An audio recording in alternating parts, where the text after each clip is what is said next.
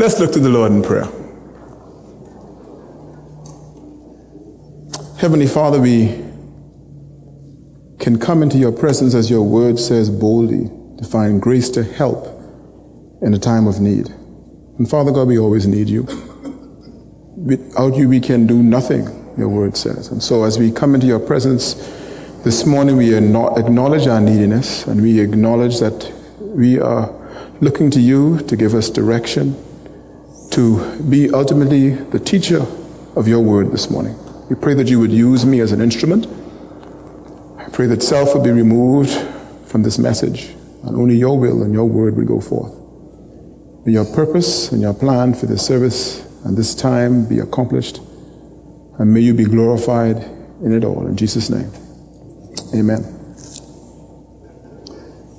Turn with me in your Bibles to the book of James.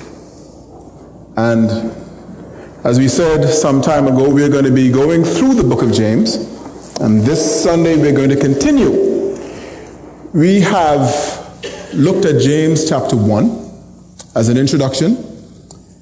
And this morning, we want to look at James chapter 1, verse 1 last time, and verse 2 through 4 this time. And the topic for this morning is let trials do their work. The picture you see on the screw, screen is a. Uh, let me ask the question Does anyone know what that is? It's for, it's for smelting. What's, there's a word that begins with a C. Cupcake. No. Wait, okay. That is a crucible. And you know what a crucible is for? Okay, let me explain what a crucible is for. A crucible was used as a container that was able to take extreme heat. It's used to heat metals and other types of um, elements. But in this particular case, it is a crucible used for heating a metal. This morning, as I said, the topic is let trials do their work. And I compare trials to a crucible. And a crucible has to contain a lot of heat. And the purpose of that heat is to, first of all, melt, but in some cases, it's for the purpose of extracting impurities, preparing the metal for use. In some cases, it's be used for strengthening the metal, depending on the process you take the metal through. This morning, we're going to look at trials. I'm going to look at it from the perspective of James chapter 1, verse 2 through 4. The, the text reads as follows.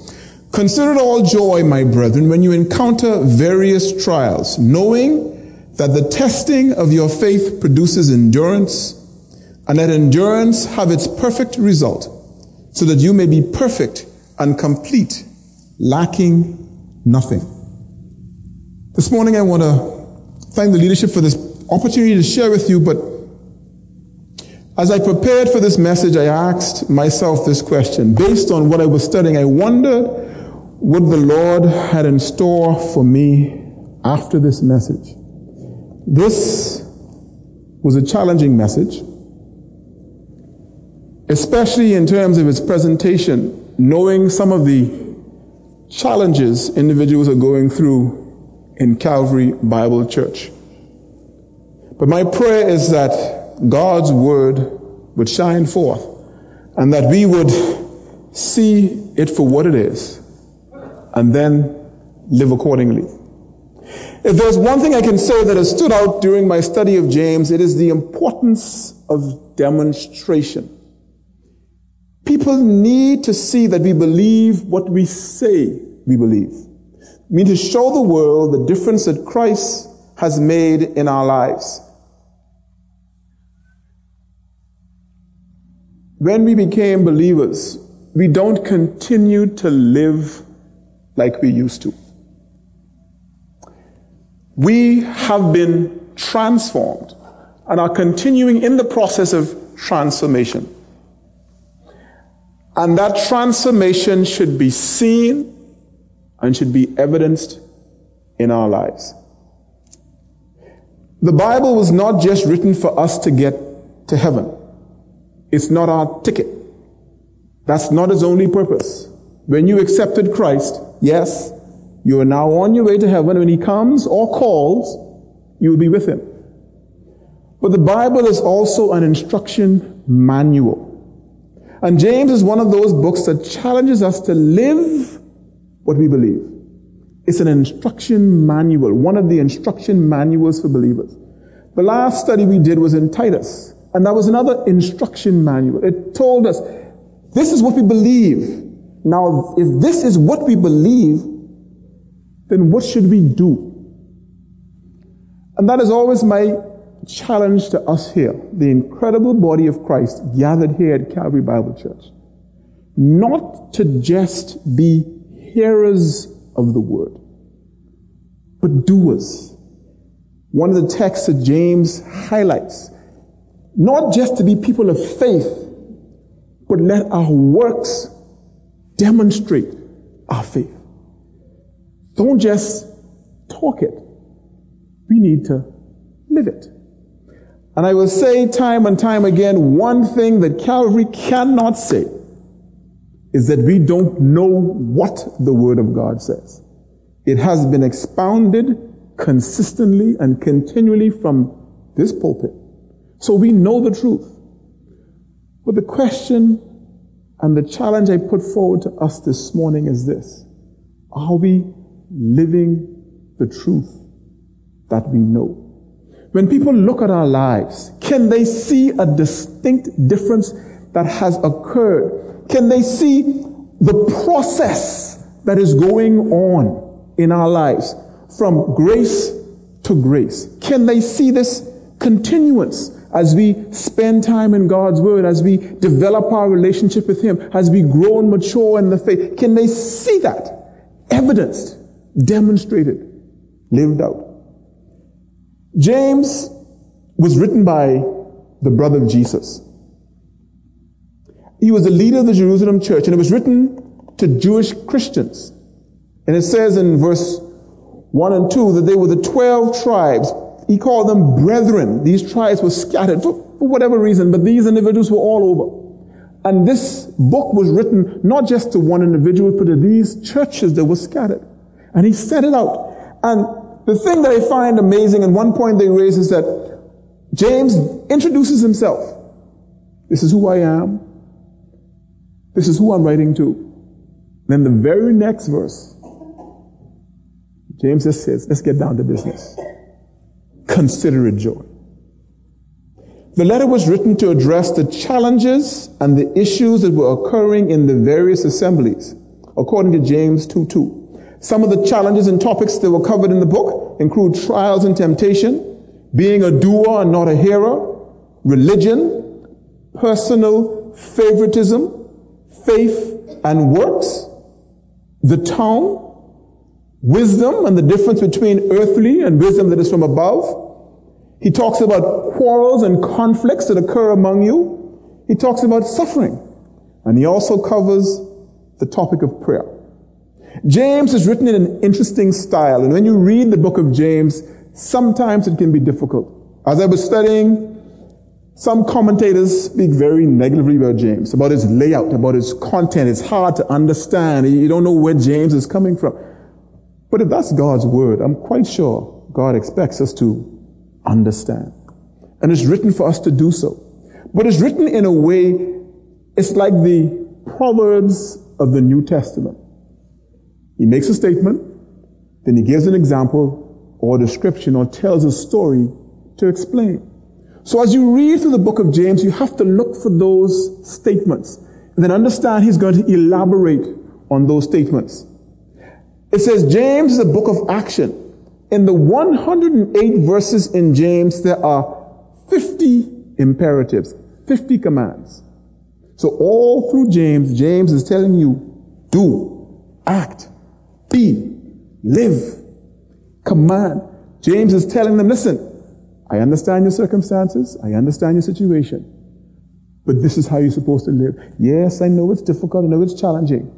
But this is how you're supposed to live. Yes, I know you're being tempted. You're being tried. You have all these issues you're going through. Yes, but this is how you're supposed to live. We here at Calvary have all kind of challenges. We have all kind of trials we'll be going through. But the reality is, no matter what the situation, God's word tells us there is a certain way we are to live. And our actions should be according to God's word, not according to the circumstances, not according to our feelings, not according to our attitude, but according to the principles in God's word. We're going to look at our study as we continue. James chapter 1, verse 2. He says, Consider it all joy, my brethren. So he's talking to us. When you encounter various trials. The term consider or count, it's an accounting term. It's the same term Paul uses in Philippians 3 verse 8 where he says, more than that, I count all things to be lost in view of the surpassing value of knowing Christ my Lord for whom I have suffered the loss of all things and count them but rubbish so that I may gain Christ. You are to evaluate, consider, regard. And this word says you to do it once and for all. Regard, consider, consider it all joy, complete joy when you fall into, when you are encompassed and this idea is that these individuals were in the midst of trials. It was all around them. He said, count it joy when you fall into various, all kinds of trials. Many colored, various, different varieties. And these trials, we are to count it, count it a joy. When I look at that verse, and I was preparing for this message, I sat down and I thought about our brother Lowe when I said, How do you count it joy? Some of the trials that he may have been referencing in, in this case was maybe death. How do you count it joy? Disease, accidents, pain and suffering disappointments with, with your children, disappointments at, at school, you, you didn't get into the college, disappointments on the job, you didn't get hired, disappointments in your marriage. Maybe you thought you were going to marry this individual and things didn't work out. Suffering, temptations, challenges on the job. Maybe you have difficulty with your boss, difficulty in your marriage. Maybe you and your wife or husband aren't getting along. Difficulty in Calvary. Maybe you have some challenges or trials or testings with individuals or situations in this assembly. How am I able to count it joy? An author explains it like this. James is not ordering an all encompassing joyful emotion during severe trials. In other words, during trials, James isn't expecting you to jump up and down and be excited about trials. Nor is he demanding that this, that his readers must enjoy their trials. You don't sit there when trials come, oh, I love suffering.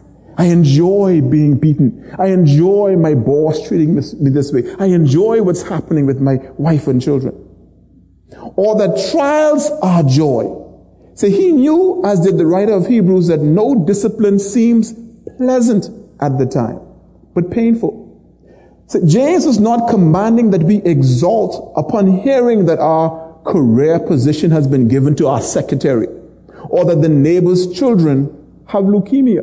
Do you think that would be something you should be excited about? Or that one spouse is adulterous?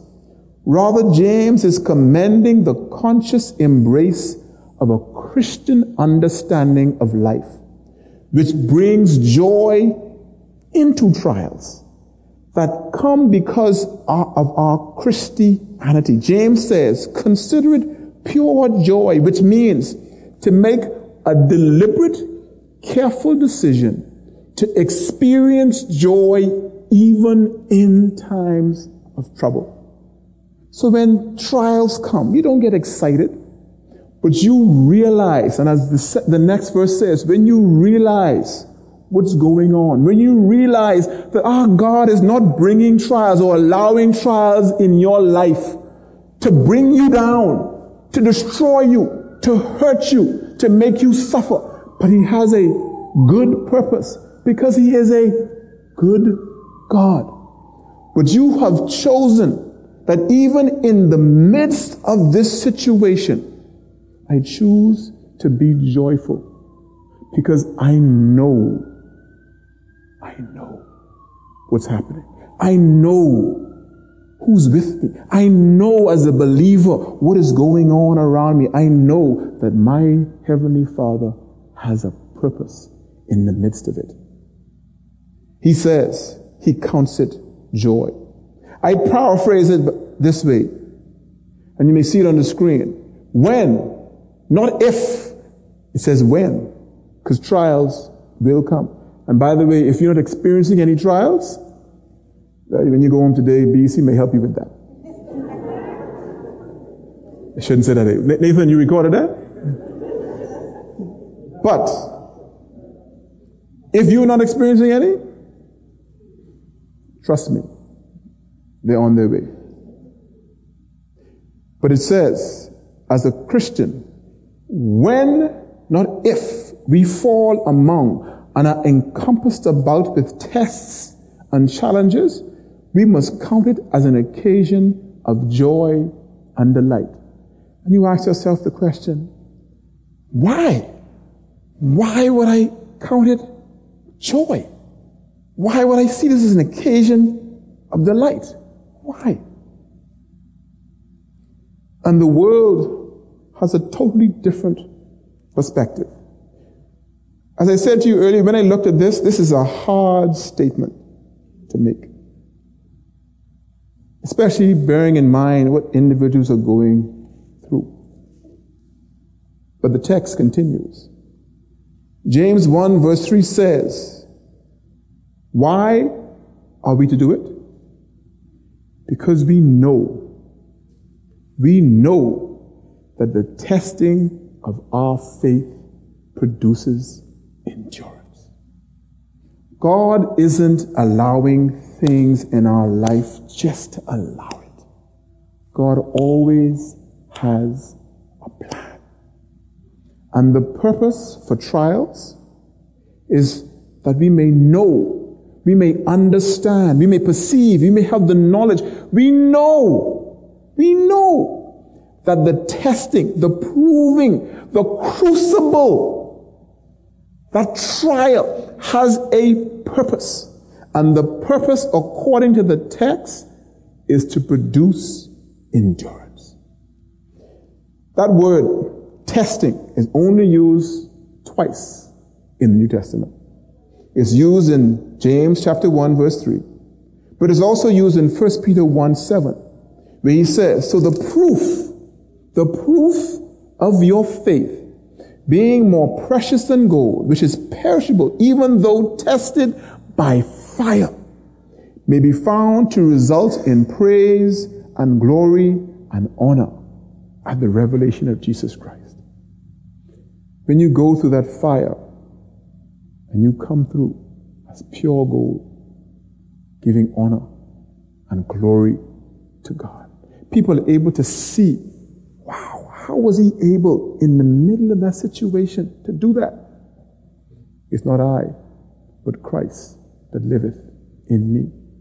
How was he able to bear up under that burden? And because you, see, you got to understand that is what the word says. It says that the proving of your faith, that crucible of your faith and belief, produces, it brings about, it results in endurance, patience, the bearing up under, perseverance, maintaining Christian faith through trying times of life. It literally means to remain under and to stay put under. It has the idea of remaining firm under test and trials. It is better translated endurance or steadfastness. It speaks to the ability to take a great deal of punishment from evil people or circumstances without losing one's temper, without becoming irritated and angry, or without taking vengeance. It includes the capacity to bear pain or trials without complaint, to forbear under severe provocation, and to have the self-control that keeps one from acting rashly, even though suffering adversity or opposition. The purpose of trials is to give us that endurance, the patience to stay under. When that pressure comes, God gives us that strength. That trial produces in us the ability to bear the burden, to stay under that adversity in spite of the circumstances. And if we allow it to, that endurance, according to James chapter 4, does even more. It says in verse 4, the trying of your faith produces endurance, knowing that the testing of your faith produces endurance. And you must let endurance have its perfect result, so that you may be perfect and complete, lacking nothing. When I paraphrase verse 3 and, and 2 and 3 together, it says, when, not if, we fall among and are encompassed about with tests and challenges, we must count it as an occasion of joy and delight because we understand and perceive and recognize that the proving or the crucible of our beliefs and convictions in God bring about patience and the ability to remain firm under tests or trials. The trying of our faith worketh patience. I can take it. I can stay under. I can be in that relationship. I can bear and I can take it. Because that trial has worked in me, has produced endurance. I could take it on that job. I can take it in this situation. I can take it. I can do all things through Christ that strengthens me. I can take. But now James says, What are you going to do? The next verse says, Let endurance have its perfect result. The word let is a command. This is not to allow. When we think of let, we think of, I can let him go. I allow him to leave. The let in this text is a command. It is a command to be carried out by you and I, and it is to be done now. You are commanded to let the process continue. Let endurance have its perfect work. You know that means?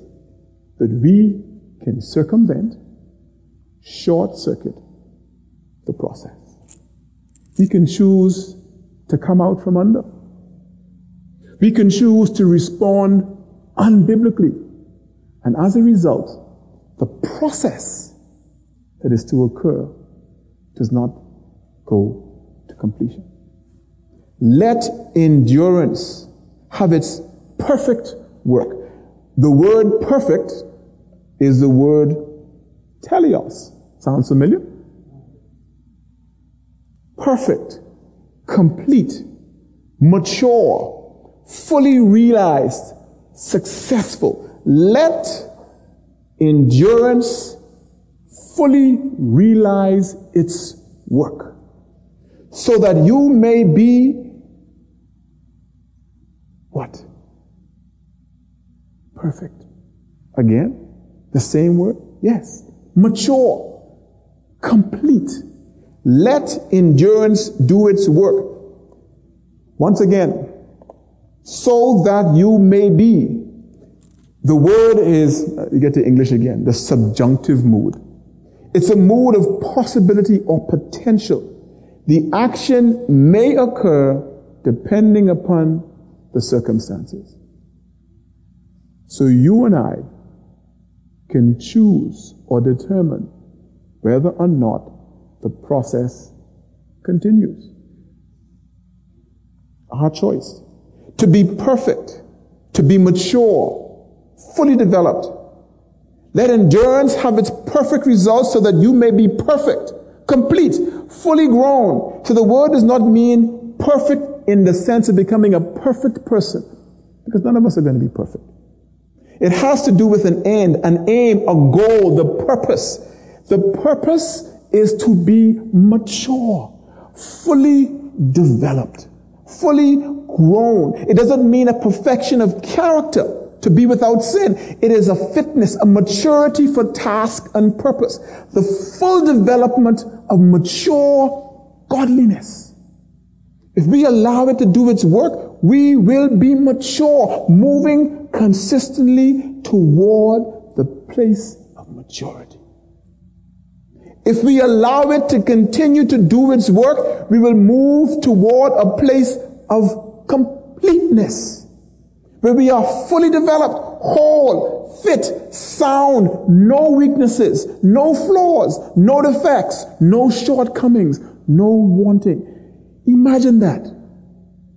If we allow endurance, the trials that we go through, that produce endurance, that ability to bear under. And if we continue to allow that process to continue, it says that we will become mature we will learn. We will grow. We will become strong, understanding as we go through trials and situations, seeing the hand of God, recognizing Him, strengthening us and bringing us through. We will mature in the faith. We will become stronger, purer, more like Jesus. Complete fit if we allow the process. And believers, the choice is up to us.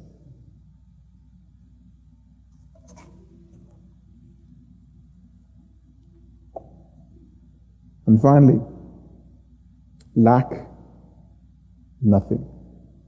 To be deficient or fall short in nothing.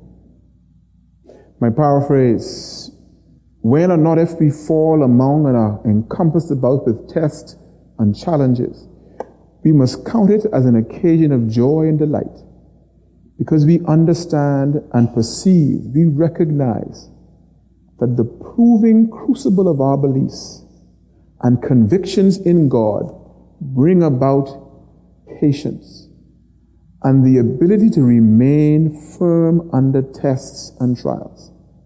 And we are commanded to allow patience to complete its work if we want to be mature, fully developed, with no weaknesses or defects, having everything we need. Now, when we look at trials differently, we look at it as something to run away from, because that's what we, most of the times we do. When a situation arises, I don't want to deal with that. I don't want to go through that. I don't see why I have to handle that. Lord, take it away from me. Lord, I don't want it. Lord, I can't handle it. What do you mean you can't handle it? You can't, or you won't. Let me ask you a question. Do you believe God would send a trial your way that He knew you couldn't handle? Do you believe God would allow a test? I mean, he even says, when it comes to temptation, there has no temptation taken you, but such as is common to man. But God is what? Faithful. He will not allow what? Allow you to suffer beyond which ye are able. But not just that. He will also make a way to escape, that ye may be able to bear it. And we can bear it. And if we allow and we bear You will be mature, fully developed saints for God's honor and glory. If you let the crucible of trials continue its work, you will see the mature product without flaws and in need of nothing. But don't sabotage the process. Allow trials to do their work for your good and for His glory.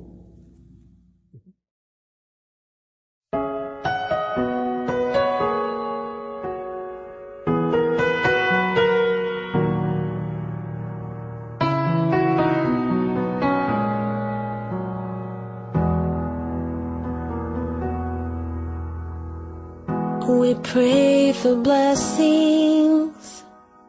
We pray for peace. Comfort for family. Protection while we sleep. We pray for healing. For prosperity.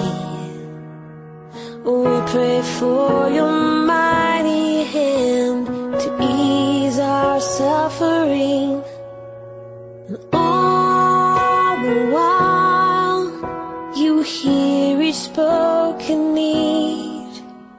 Yet love is way too much to give us lesser things.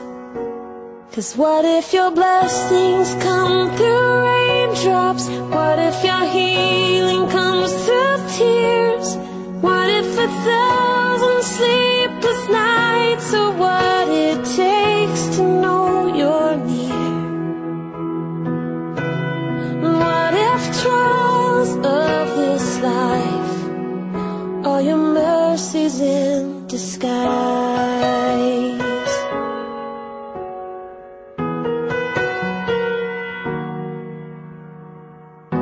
We pray for wisdom, your voice to hear.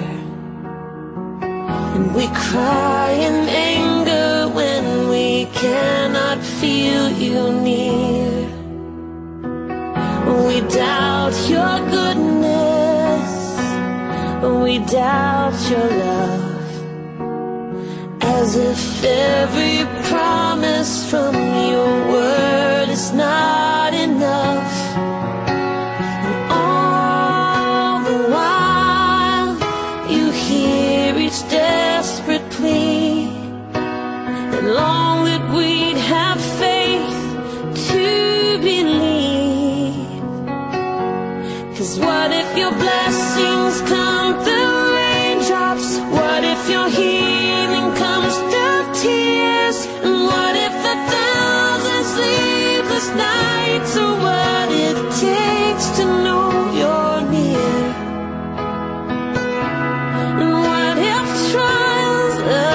life are your mercies in disguise?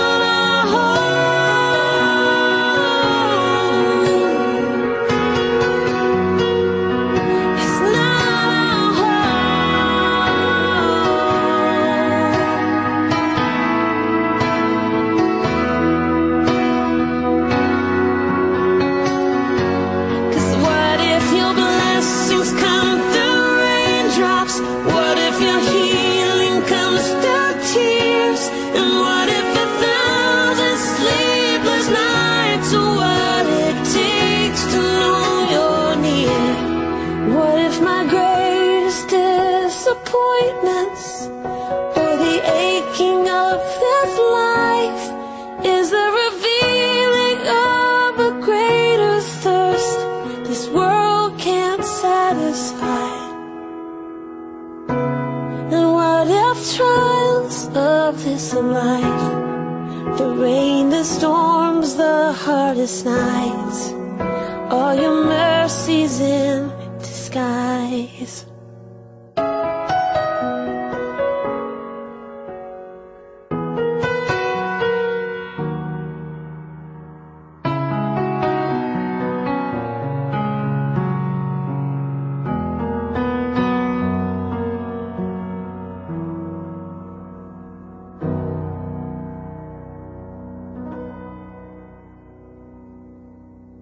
Father, again, we thank you that you have a purpose in it all. And We pray that we would submit to your authority, to your will, and we would, Father God, follow your word, be doers of your word, and not hearers only. May you receive glory out of the lives that are going to be lived by the incredible body of Christ here at Calvary Bible Church. This country is going to be impacted as they see the Christians, the believers at this assembly, living what they believe. And Father God, when they see our good works, they will glorify our Father who is in heaven. In Jesus' name, amen.